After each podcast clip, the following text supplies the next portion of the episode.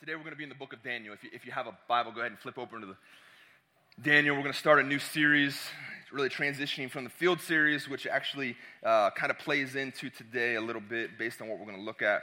But we're going to start a, a six-week series on the book of Daniel. And so uh, next week, if you want to do a little pre-work, read chapter two of Daniel. You'll be prepared. You'll know the answers for when Curtis comes to preach. Uh, you'll be ready for him. So we're going to be in, in Daniel chapter one, but before we get there, I just want to give us a really high-level background of Daniel. It's good to just kind of know what's going on, who wrote the book before we get in, in chapter one. So so high-level, the, the book and the things that take place in the, the book were between six hundred five and five hundred thirty-six B C. So about six hundred years before Jesus ever showed up is where this book is written, and uh, it's important to know the author. Uh, we see this, and I'm pretty confident, based on my study, that, that Daniel is indeed the author of Daniel. Now, that saying may sound kind of weird, but there are some dialogues about that, but, but I say that because in chapter seven, verse fifteen, and chapter eight of verse fifteen, it says, I, Daniel, and he says the rest. So we're pretty confident that Daniel actually wrote this book.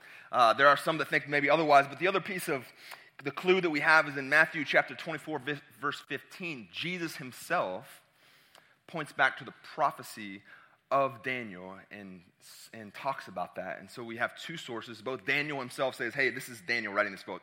And Jesus said, hey, by the way, Daniel wrote the book. And so we feel pretty confident today that the author is Daniel. Now the book, we can, we're going to split up into two sections. The first six chapters and the last six chapters. We're only going to look at the first six chapters of Daniel. Uh, the first six are really a history uh, of what was taking place in the time. Uh, laced within that history are some prophetic things that were kind of near future events, versus the last six chapters of the book are more prophetic in nature that talk about what is to come, both near term from Daniel, but also at the end of time when Jesus comes back. This is where we get a lot of our information about what is to come in the future. But for our series, we're going to look just at the first six books of Daniel, or first chapters of, of Daniel. Now there's five themes that, that as I've read through and as I've studied, I see. So if you want to write these down, you can. Five themes. Theme number one, it's a call to faithfulness and obedience even in the midst of hardship. Faithfulness in the, media, in the midst of hardship. The second thing I see is that the sovereignty of God is all over the world. That God is above all and in all. That God will establish his eternal kingdom regardless of how we respond. He will make it happen because he is sovereign. Number three, the power of prayer. Now, if you want to understand prayer a little bit, we're not going to get to this chapter, but if you go to chapter ten of Daniel, you'll see this amazing interaction where Daniel prays and he begins to fast for twenty-one days. And an angel comes to speak to Daniel and, and says, hey, at, at the time that you prayed, your prayer was heard. So so if you're questioning, man, I'm praying, but is my prayer going anywhere? We see Daniel gives us this amazing insight where he says, listen, from the time you prayed, God on the throne, he heard your prayer. And what we see in chapter ten of Daniel is this amazing uh, insight to what's going on all around us that we don't give a lot of credit to. He says there was this angelic battle going on. When you prayed, the response to your prayer was actually coming, but there was this a- angelic battle that actually hindered it. And then Michael comes in, the angel, and says, actually, I'm going to go ahead and push through this. Here's your answered prayer. So if you're sitting there wondering, man, does this prayer have power? Look at chapter ten of Daniel, because we see consistently through the book that there is power in prayer. God hears our prayers. He responds to prayer. The next one we see is that God is persistently present in all circumstances.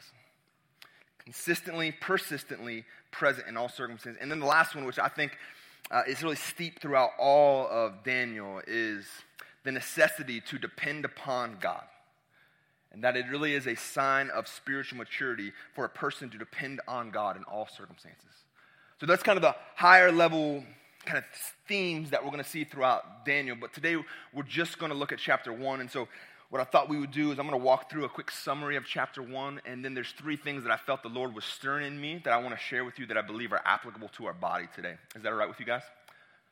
That, the only answer is yes, because I already prepared. So this is where we're going. So, so chapter one, let's get a little background. Look at verse number one. In the third year of the reign of Jehoiakim, I get credit for that, uh, king of Judah, Nebuchadnezzar, king of Babylon, came to Jerusalem and besieged it. Now, now we got to understand a little history. I'm not going to bore you, so don't fall asleep yet. Just wait a little bit longer.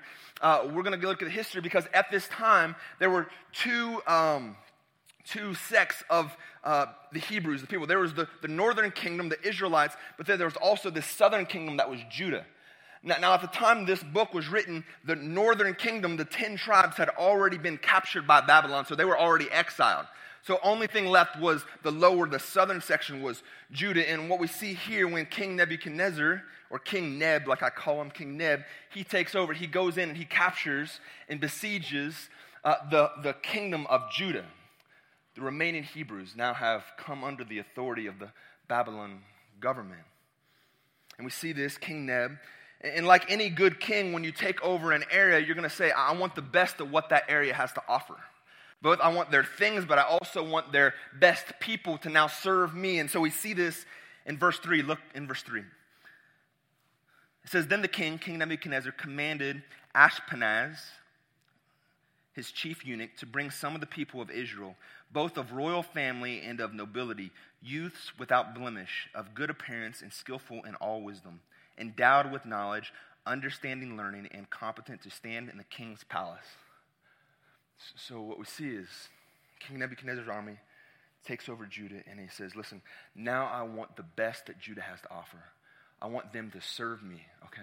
And so we see he goes and he pulls out these amazing men, by all accounts, amazing young men, and he pulls them into his kingdom. And then in verse six, we meet a few of them. This is what I call the, the faithful four. Michigan had the Fab Five.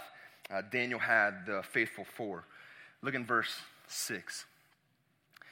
It says, among these, so among those that he had called out to come back to the to the kingdom uh, in Babylon, the King Neb, among those were Daniel, Hananiah, Mishael, and Azariah of the tribe of Judah.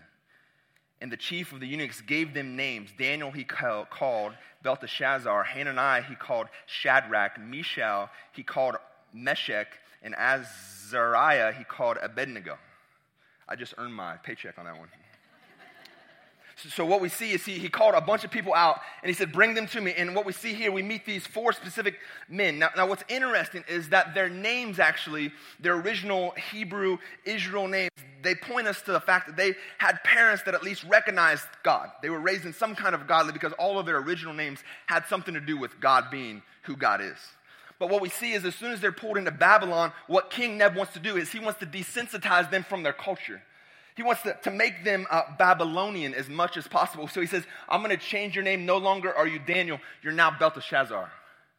And what's interesting is their original names, most of them, Um, honored God, but what's interesting, when they renamed them, their new names, most of them actually honored the Babylonian gods. You see, his desire from the very beginning was, let's get all of the Israel out of them. Let's get all of this God nonsense out of them. Let's change their name and brainwash them to be like us from the very beginning. And then we see these four. They're in this training camp for three weeks, three three years, training camp, where they're going to learn about Babylon, all the literature, and they're going to eat the king's food. They're going to drink his wine. But in verse eight, we see Daniel. He actually chooses to abstain from the king's food. And he asks them uh, not to make him eat the food. Look at verse eight. It says, But Daniel resolved that he would not defile himself with the king's food or with the wine that he drank. And so what we see here is that, that he actually said, I'm not going to eat the king's meat or the king's wine. Now, now, we're in Texas, um, and so let me just tell you, this is not a pro-vegetarian moment, right? This this is not God saying, hey, it's great to just eat vegetables, meat is bad. That's not what we're saying here. What What's happening here is that the meat and the wine had already been offered to another god with a lowercase g, and so what Daniel says, I don't want to eat that god to devi- or eat that food that was offered to another god, so I'm not going to defile myself, because we know God loves meat, right? Amen? We're in Texas, amen? Brisket, give me some brisket, baby. Because we know in, in Acts ten, for all you men out there, what, what was the vision he gave Peter? He told Peter a vision, and he said, go kill and eat. And all the men said, amen. Okay? So God is not just pro-vegetarian. He's an equal opportunity God. He gives both credence to vegetables and meat, and I am so grateful that I live in a state that loves meat. The first group thought that was much funnier. I'm sorry. So we see this, that he didn't want to defile himself, to eat this meat that had been offered to another god. And then we see, continue on to verse seventeen. It says, because of their desire to obey God, it says in verse seventeen, that as these four youths, the, the faithful four, God gave them learning and skill in all literature and wisdom, and Daniel had understanding in visions and dreams. And so because of their obedience, because of their faithfulness, God supernaturally gives them favor and honor in the eyes of the king. And so we see this. And then verse twenty, it says, after the end of the three-year training, they get pulled before the king. And they're tested. And it says in verse twenty, and in every matter of wisdom and understanding about which the king inquired of them, he found them ten times better, which is an idiom to say far exceeding, way better than all the magicians and enchanters that were in all of his kingdom. So after this three years of obedience to God, faithfulness to God, the king drew them in and starts giving them a pop quiz. And what he found was they were way far above anybody else in the kingdom. They were faithful. And then this last verse, verse twenty-one, we find out that, that Daniel remained in service of the king until the first year of the king of Cyrus, which is approximately sixty-seven years of service to several different kings. If you think you've been in your job a long time, look at Daniel. A job he didn't sign up for, a job that he was called to by God, sixty-seven years. And then he continued to prophesy a few more years after that. And so that's like the Cliff Notes version, Derek's version. If you want to go read all of it, you can today. But but what I want to jump at is three things that stood out to me that we can take from Daniel today. These three things, if you're taking notes: God assigns, we resolve, God equips. God assigns, we resolve, God equips. And we see this, God assigns, right out the gate. Verse two, chapter one. It says, and the Lord gave Jehoiakim, king of Judah, into the hands of Nebuchadnezzar with some of the vessels of the house of God. Now, who gave over the king of Judah? Oh, you're scared, aren't you? God. So, so we see from the very beginning that God had an intention. He took this, this kingdom of Judah and he says, okay, now is the time. I'm going to give Judah into the hands of King Nebuchadnezzar. It was God that did that. And so when we look at Daniel, what was Daniel's assignment? Where did God place him? He placed him in Babylon to have influence over influencers and specifically to influence the king. That was the assignment that Daniel had, was to be in Babylon. Now, how many of us, though, can relate to Daniel in this moment? I mean, he had a boss that he didn't plan on having. He, he never thought he would be in Babylon. His desire was to be in Judah. He had a power-hungry and arrogant supervisor who didn't know God. Anybody else ever been there? Can you relate? I think many of us can, and maybe today you're sitting there saying, Derek, you're exactly right. That's where I'm at today. I'm not happy. I didn't think this is where I'd be at this point in my life. I thought things would be different. I thought I'd be so much more successful. I thought I'd have a better promotion by now. I thought I'd have a boss that actually liked me. I thought I'd have a boss and a workplace that honored God, but I live in the complete opposite, and I'm frustrated. Here's what Daniel would say to that. To fulfill God's assignment, we must embrace the present. To fulfill God's assignment, we must embrace the present. Because the reality is, every single person in this room today has been given an assignment from God, and it's right under your nose. We just came off of this field series, and this is exactly what we're talking about. God has placed you where he has placed you for a purpose. He is not surprised that you two are where you're at today. Hear me, I know you guys are going through some stuff and trying to figure out, listen, he didn't, he's not surprised that things have worked out maybe a little differently than you thought. He understands. You're where he wants you to be. Don't miss out on that. Every single person in this place has been given an assignment for God, and it's right where you are. Right where you are. That is where God has planted you. And, and one good friend of mine, he always told me, which always frustrated me, he says, grow where you're planted, Derek, because I'm a dreamer. I can dream with the best of you. I can look out on the horizon and say, man, this is what's going to happen. And then the grass is always greener out there. But he would always tell me, Derek, Derek, you're getting your eyes out too far. Listen, God has planted you here for a reason. Grow right here. And so some of us in this room, we're frustrated. We're not where we wanted to be. And, and the word for you today is God has appointed you right now for today. Embrace it. grow where you have been planted. And this goes against the excuses that many of us make when we say, man, I'll start obeying God when I fill in the blank. I'll start praying for my workplace when I get these jobs done. I'll start sharing my faith at work when I get a little bit mature in my faith. Anybody else ever said that? Or, or maybe the challenging one that I, I've struggled with up until about five years ago is, I'll start tithing when I make X amount of money. You know, the, the, the problem with that is that all of these, I will when this happens, it's a hard issue. It's a hard issue. Am I going to trust God or am I not going to trust God? Because he says, be a steward, Derek, of what I've given you today, and then I'll grow what I give you stewardship for. So if I'm making fifty thousand dollars, ten percent of fifty thousand dollars is five thousand dollars. And I think, man, if I could just make one hundred thousand dollars, then I'll then I'll tie. But then when I have to get to one hundred thousand dollars, guess what? It's double. It's ten thousand dollars. God, maybe when I get to a million dollars, oh, crap, now it's one hundred thousand dollars. You see what God is calling us to? He's given us assignment. Be faithful to what he's given you today. Depend on him today. This is the assignment that he has given you. God isn't surprised where you're at in life.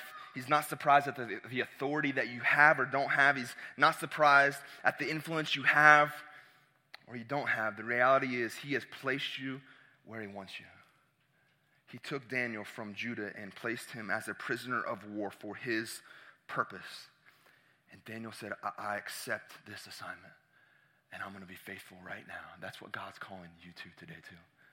No matter if it's what you wanted or not, he has placed it right before you. Will you be faithful? See, Daniel was given Babylon. Deborah, the great judge, was given Israel. Paul was given the Gentiles.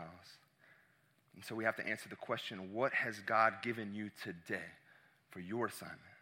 Where has he placed you during this season? Because let me tell you, God doesn't waste seasons. He doesn't waste assignments. And you may be saying, well, when I just get this job and when my family gets a little bit more organized, then I'll start doing what God's asked me to do. No, God says, today I've given you an assignment. I want you to be faithful now. And so we see the first thing in Daniel that God assigns. The second thing we see in verse eight, look at verse eight. It says, but Daniel resolved that he would not defile himself with the king's food. Now, what's interesting here, this word resolve, it means to determine, to set out, to stand for, or to stand against. So resolve. And so many of us, we resolve for lots of different things. I shared a little bit about my story when, when I played football in college. When, when I first tried out, I tried out with about one hundred other men. Nobody made the team. Like, we just, nobody. They're like, none of you chumps are any good, so you're not going to be part of our team. And so I walked away kind of with my tail between my legs. In that moment, I had to decide, was I going to resolve to make the team or was I not going to resolve, and was I going to give in and just say, maybe that wasn't my purpose? But thankfully, my lovely bride-to-be, she said, Derek, I-, I think that you're supposed to try to do this again. And so in that moment, I made a choice, and I resolved that I was going to be part of the team. And this is what resolve means. Resolve means that I'm going to give up on the good so that I can have the better. It means that as I'm resolved to make the team in college, what it meant for me is I'm not going to go out and party because I know the next day I'm waking up at five a.m. to go run forties to get faster. It means that I'm going to wake up and have a seven thirty a.m. class on coaching football. Who wakes up at seven thirty in the morning? Except somebody in college who is resolved to be part of something greater. And so I resolved to do this. I've made it my priority. I gave it my attention. This is what the word means. And we see here that Daniel says, uh, he resolved to not defile himself. Now, what does it mean? See, the bigger picture is Daniel wasn't just resolving to not defile himself. His intention was, I'm going to be resolved to be faithful to God no matter what. See, that changes how we looked at it. He said, ah, I'm going to trust God. I'm going to depend on God. What's interesting is Daniel didn't use his unexpected career to give him a free pass on being unfaithful to God. Now, that's a challenge and encouragement to some of us in this room that are frustrated where we're at career-wise. Things haven't gone my way. Listen, that's a really bad excuse not to trust God and depend on God. And we see this in Daniel, that this is what he did. He said, no matter what, I'm going to stand. I'm going to be resolved, and I'm going to trust God, because Daniel was a man of conviction. Now, how many of you listen to country music? You can, you can go ahead and raise your hand. It's okay. No judgment. Uh, I listen to country music, too, a little bit. There's a song back in the day, and maybe you know it. It says, if you don't stand for something, you will fall for anything. Anybody remember that song? Great little tune. So much truth in it. Because if you don't stand for something, then anything is on the table. And so what we see Daniel do is he stood for being faithful to God. Stood here and to be faithful for God. And so when everybody else around him was saying, oh man, the meat is here, let's go eat the meat. Let's forget about where we were. Let's not be faithful to God. What Daniel said, no, I'm resolved to be faithful. I'm standing on this and I'm not going to fall. When everybody else around him fell. And so we see a man of conviction. See, resolve is a product of faith. Resolve doesn't compete with faith. It doesn't try to take over for faith. Faith is actually what bears resolve. Resolve is, says, even in the face of adversity and trial, I will keep my eyes on Jesus. I will trust him. This is what Paul says when he says, when you've done all else, stand. Paul's saying, resolve. Trust me. Have faith in me. Follow me. Depend on me. This is resolve. What we need is less people that talk about resolve and more people that are resolved, that respond when God speaks. More disciples that are willing to take risks when they sense God moving. And we need more men and women like Daniel who say, I see the possible consequence. I see the possible outcomes, the possibility of being passed for a promotion, the possibility of moving, the possibility of my ministry changing, the possibility of humility, and yet we still choose to trust God. This is what Daniel did. He said, I resolve to be faithful. I'm going to depend upon God. Now, there's many examples uh, of this throughout the scriptures. One of the guys that's uh, one of my favorite uh, individuals to study is George Mueller. Anybody ever heard of George Mueller? Man, an incredible dude. Uh, he was a pastor, and his life was kind of chaotic. He thought he'd be a missionary. The Lord said, no, you're not going to be a missionary. And so the Lord told him, you're going to start orphanages in Bristol, United Kingdom. And what the Lord told him is that you're never to ask for money from anyone. Now, how many of you know that ministries usually cost money, right? You can go ahead and raise your hand. How many of you know that, that starting orphanages cost a lot of money, right? Lots and lots of money. Well, well, the Lord told him, don't ask for money. Let me be your provision. And so we see in George's life that, that he was a man who had to depend upon God for everything. And what we find out later is that over ten thousand orphans came through his ministry in sixty years. And never once did he ask anybody for money. You see, George, he had an assignment from God. Go take care of the orphan.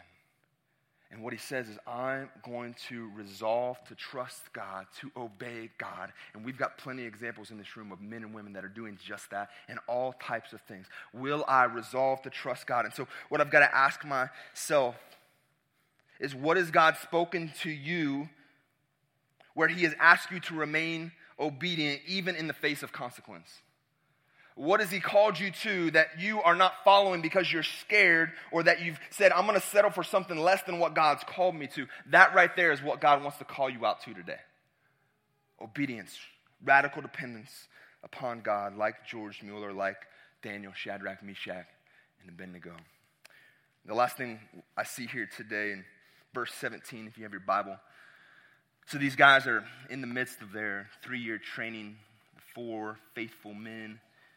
Verse seventeen says, as for these four youths, God gave them learning and skill in all literature and wisdom, and Daniel had understanding in visions and dreams. So listen, God assigns us an assignment. He asks us, will you choose? Will you resolve to be faithful? And then the third thing we know is that God will equip you to accomplish the assignment that he has given you. We see this throughout the book of Daniel. And the, the quote that comes to mind is, God doesn't call the equipped, he equips the called. You've probably heard that before. God doesn't call the equipped, he equips the call. Now, we see these four young men, like they were studs, like they were amazing in the world's perspective, because they were obviously selected to come into the kingdom of King Neb. So they were awesome, but they weren't awesome enough to fulfill the assignment that God gave them. Do you understand that? It wasn't on their own accord that they were able to have faith. It says here in verse seventeen that God gave them learning and wisdom at the right time. See, they weren't able to fulfill their assignment because of how they were created. They were able to fulfill it because took, God took their creation and he supersized it at the right time for his purpose. This is how God operates. If you flip over to chapter two, verse nineteen, we're going to give you a little teaser for next week, chapter two. Don't tell Curtis I went ahead and stole his material here. We see that, that Daniel is uh, has been called in to, to give uh, King Neb um, uh, an interpretation of his dream, and nobody else can do it, and, and so they call on Daniel, and Daniel comes in. And what I love is it's the timing of the understanding. He says in nineteen, then the mystery was revealed to Daniel in a vision of the night. Everybody say then, then. So it wasn't a, an hour before, it wasn't a day before, it was at the right time Daniel was given the interpretation of the vision. See, this is how God equips. At the right time, for the right purpose, is when God takes your natural and adds his supernatural to it. We see this, and, and we see Daniel, he, he got this in verse twenty-three. It says, to you, O God of my fathers, I give thanks and praise, for you have given me wisdom and might, and have made known to me what we have asked you, for you have made known to us the king's matter. And so what Daniel said, at the right time, God gave me the interpretation, and he said, I know it was not me, it was from God. You see, God equips us, he supersizes our favor and our ability to be supernatural at the right time, at the right place. And we see time and time throughout the scriptures. Uh, think about Moses. Moses was a man that God said, hey, I'm going to use you, and you're going to go to the Pharaoh, and you're going to say, let my people go. And, and there was a great thing that God asked him to do, but what did Moses say to God? Hey, God, I, I know you just, you're, you're the I am, and you created everything, but but did you overlook that I've got a stuttering problem? Like, did you see that? And so what we see is Moses is called to go do. He's an assignment, but what's he do? He points to his inadequacy. He says, God, I can't. But what we see is God actually equips him. He gives him another man to go with him, and he also empowers Moses to speak. You see, God equipped at the right time. We look at Gideon in the Bible. When, when the angel came to Gideon, Gideon was scared and hiding. He was not looking like a brave man.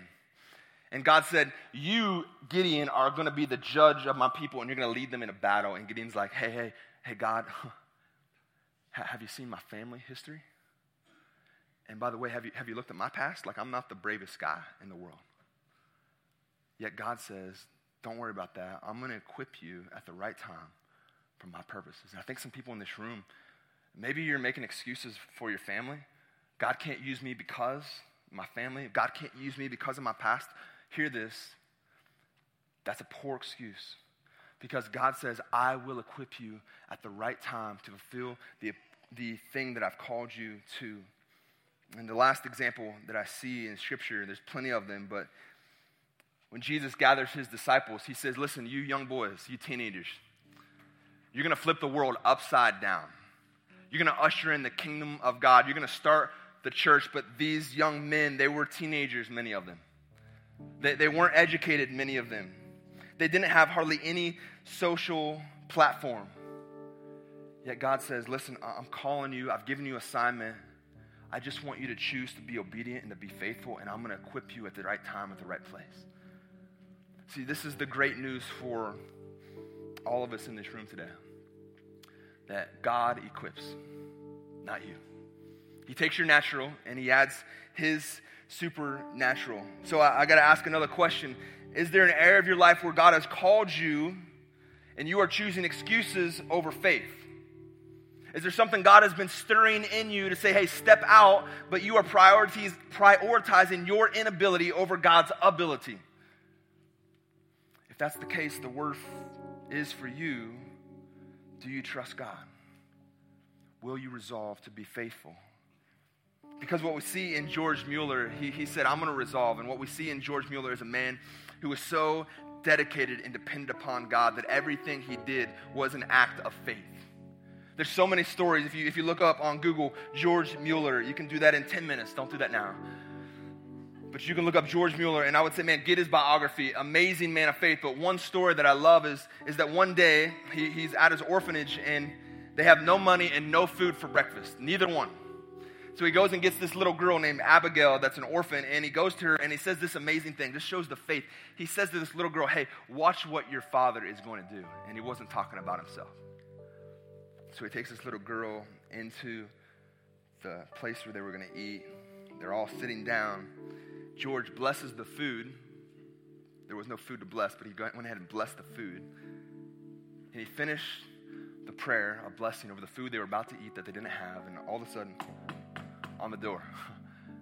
They opened the door, and it was one of the town's bakers. And he said, George, I couldn't sleep all night long. I felt like you needed help with breakfast, and so I made a bunch of extra bread, and I brought them for your kids. Here you go. At the same time, another knock on the door. This time, it wasn't a baker. It was the milkman. And he said, hey, my, my truck just broke down the road, and my milk's going to be spoiled. And so I, I need to offload it. So, so I'm going to give all your orphans all of my milk. You see, you see, in that moment, what George was showing is that he trusted God. And what he was doing is he was leading young Abigail in to see that God is faithful, that he gave George an assignment. Go and build orphanages. That he said, George, I want you to either be resolved to do it or, or you're not going to do it, but you got to make the decision. Am I in or am I out? And what we see in George's life is he said, I'm going to resolve to trust God in it.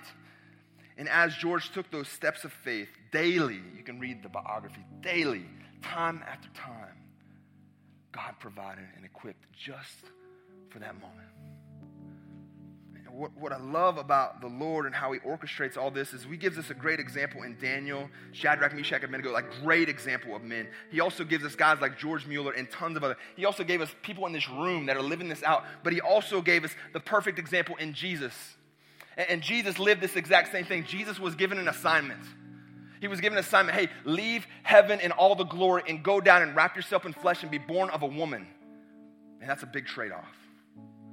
Go and be the exact expression of the Father. Reveal the kingdom of God. And by the way, you're going to go on a death assignment.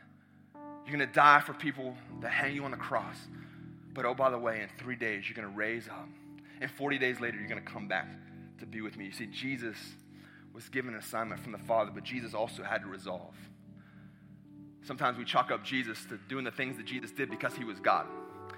But Philippians tells us that he emptied himself and he constrained himself completely to a human body. So everything Jesus did was done out of his humanity, not out of his godliness. At any time, he could have pushed the God button, no question, no question. But the scriptures tell us he, he never once did that.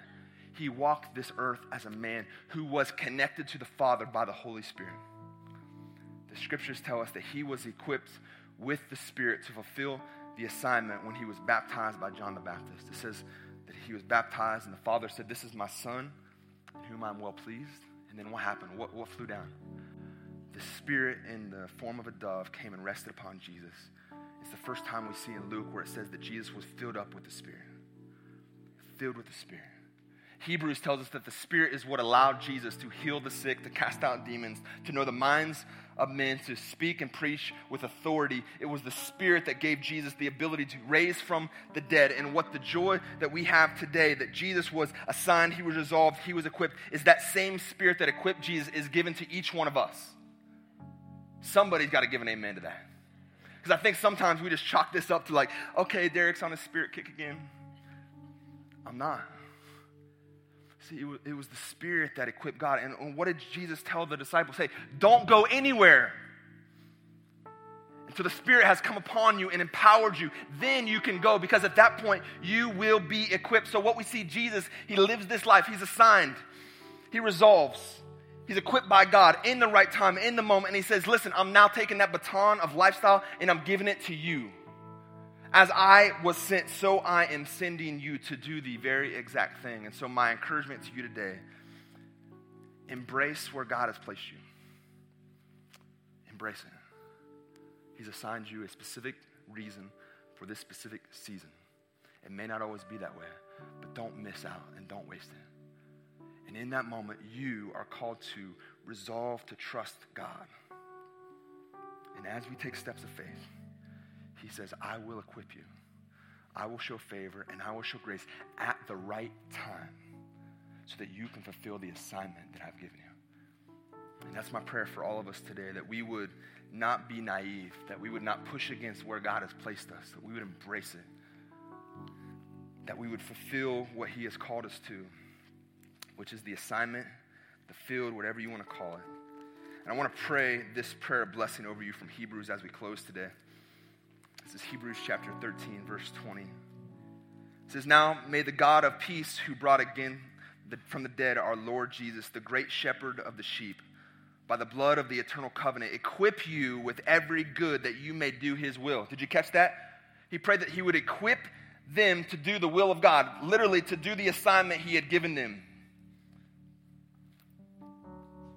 working in us that which is pleasing in his sight, through Jesus Christ, to whom the, be glory forever and ever. Amen. This is my prayer for you, church, that we would be equipped to know God has given us assignment, to resolve to say, I'm going to be faithful even when nobody else wants to be faithful, and that we can trust that he will assign us, or that he will equip us.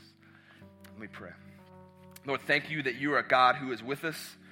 You're not a God who is separate, that you're not a God who is distant, but you're a God who is with us, in us, that you've made us your temple for your Holy Spirit to empower us, to equip us, to go into our field, to go into our assignment, to manifest the kingdom of God, to allow people to see the light and salt that you've called us. Lord, today I ask that you would encourage us, that you would uh, really call us out for areas where we're not trusting you, where we're giving into our perceived inability over your ability. Lord, walk us into truth. Give us understanding in the situation we're in so that we cannot waste where you placed us today. In Jesus' name.